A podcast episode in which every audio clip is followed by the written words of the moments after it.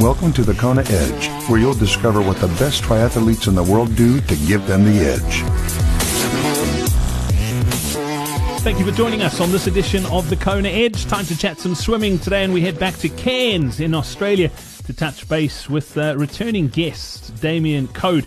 Uh, great response to Damien's story last week. If you haven't uh, checked out that episode, head over to thekonaedge.com and uh, yeah, go listen to it. I think it was uh, fantastic. Uh, and yeah, it's just uh, I love sharing stories of age groupers from around the planet. If there's someone that you uh, know that has raced on the Big Island and has got a pretty cool story and you think would be good value here on the Kona Edge, please do pop me a mail at brad at thekonaedge.com. I get lots of uh, requests, so if I can ask you, please don't CC that person into the email. Uh, I'd obviously like to do uh, a bit of vetting first and decide if they would be a good fit. So uh, send me a mail, let me know of who it is you're thinking of, and then let me do some research and then we can get them on. So that's brad at thekonaedge.com.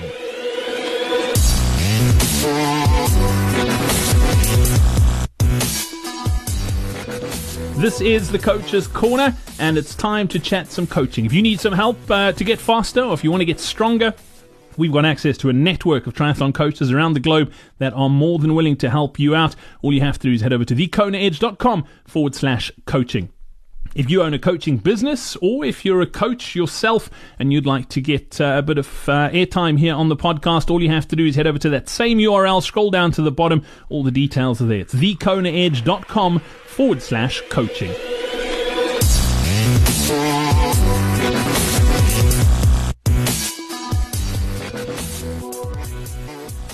Well, we head back to Cairns now in uh, Australia to talk some swimming with uh, Ironman age grouper Damien Coad. Damien, welcome back. Thanks for, for joining us today. You grew up swimming. I often hear from people when, when I ask people, like, what do you need to do to become a good swimmer? They say, start when you're eight. And, and you had that advantage. You started when you were a youngster. I did. I was off to a good start. but uh, I think after I was only, uh, I was in it for three or four years and then. Um, unfortunately, um, yeah, my my disciplines were breaststroke and the medley, Brad. So if in the Ironman we were forced to do um, one kilometre of uh, of butterfly, a kilometre of backstroke, a kilometre of breaststroke, and a kilometre of freestyle, I reckon I'd uh, be further towards the front at the end of the swim. I love that. I hope no one listens to this at Ironman because we don't want them to change it that way. My butterfly is terrible. yeah, no, unfortunately, uh, I never practiced those strokes ever again once I finished swimming. But um, yeah, I think uh, it, you know, certainly held me in good stead um, for my current uh, we joke uh, we joke about that. That mixed stroke stuff really does help, sort of with the feel of the water and, and sort of just getting that body awareness and and uh, even though you might not be swimming it now, having that foundation early on surely must have helped. Yeah, it did. Yeah, just um, swim fit's an important term. I think um, you may not be the you know the fastest swimmer in the field, but um, if you keep the swimming training up and uh, yeah, the feel for the water and that cardio and, and respiratory fitness that it promotes, I think there's a lot to be said for how it transfers over into your um, you know your stamina, endurance, and your ability to uh, um, do well on the bike and the run over those long courses. Mm. Damien, as far as the gains that you've got in the water over your Ironman career, what are what are some of the things that you you can sort of pinpoint down and, and attribute those gains to?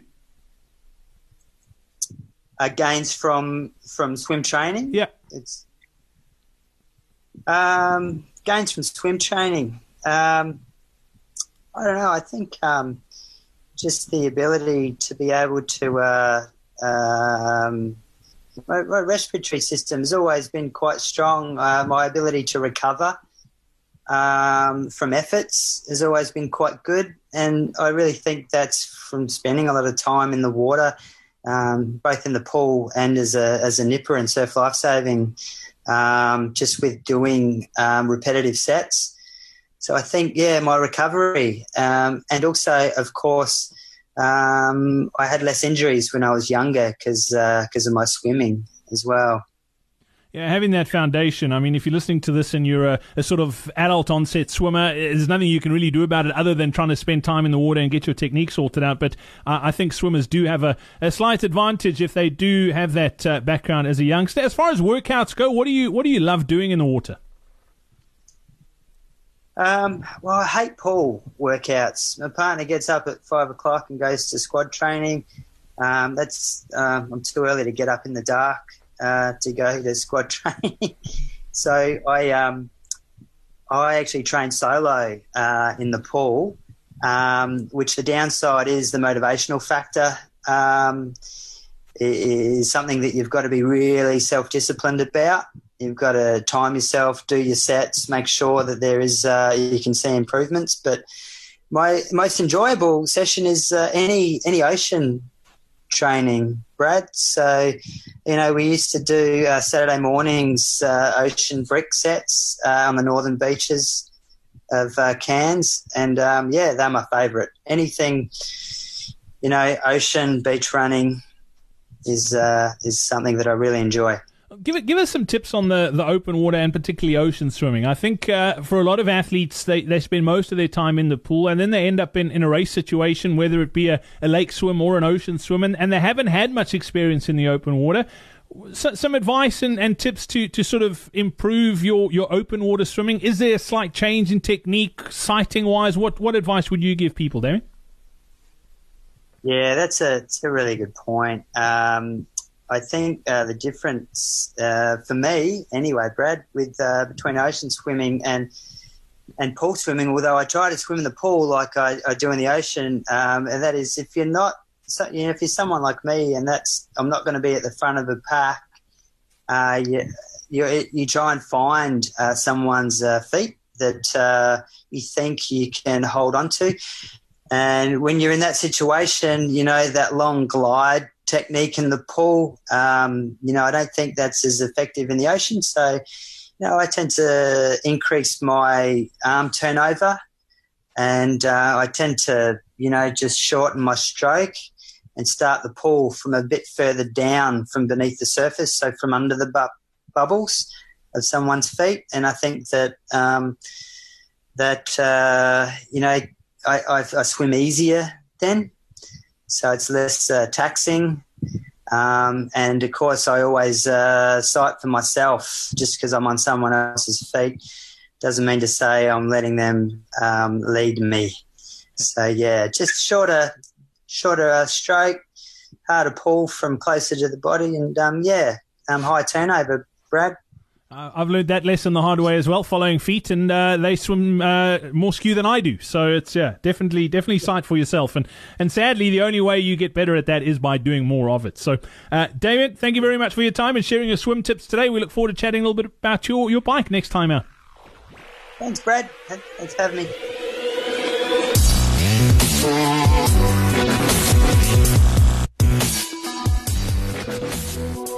And that's it for another edition of the Kona Edge. Before I head out, uh, thank you very much to everyone who's left us an iTunes review. You have no idea. I, I just have to tell you, the impact that these iTunes reviews have on uh, the download numbers uh, are ridiculous. The more reviews we get, obviously better, and we've been getting some great ones. The more iTunes uh, realizes that we're providing great value and then they put the podcast in in front of more eyeballs, if that makes sense, or ear holes, so, to speak. And uh, yeah, that's how we sort of get in front of more people. So the more iTunes reviews we have, the better. So it's our virtual tip jar. And If you wouldn't mind leaving us one, it would be amazing. Got a a great one in from the the Wit 13 in the United Kingdom, uh, giving us a five star as well, saying accessible, awesome, inspirational podcast I listen mostly in the car on the way to and from work or around the country in the UK on business. I found it by chance whilst enjoying a number of other triathlon podcasts. Uh, this one is the favorite. Brad is engaging to listen to and the episode ra- uh, episode's length ranges from very short to under 10 minutes to the longer 45 minutes to an hour. They cover all three disciplines and other stuff. I personally enjoy the longer journey episodes uh, the most hearing how someone went from good uh, average to awesome and ended up at kona. I enjoy conversations with the age groupers more than the pros more relatable to us mortals and balancing real life with training Hopefully, we'll see a journey interview with someone whose first Ironman was over 15 hours. I'm with you. Uh, I'm I'm looking. I will find someone whose first Ironman was over 15 hours, and they went on uh, to qualify for Kona. So it, it, goes on. The Wit 13. Thank you so much uh, for being in touch and leaving that review. Don't forget to leave your uh, social media handle, like uh, an at for for Twitter. Uh, or Instagram, so that I can send you a shout out on those social media platforms. It would be much appreciated. Until tomorrow, that's it from me. I'll be back again, and you have yourself uh, a great Thursday. Cheers. We hope you enjoyed this episode of the Kona Edge. If you want to improve your swim, be sure to check out our next free live online swim seminar. Get to thekonaedge.com slash swim seminar to sign up now.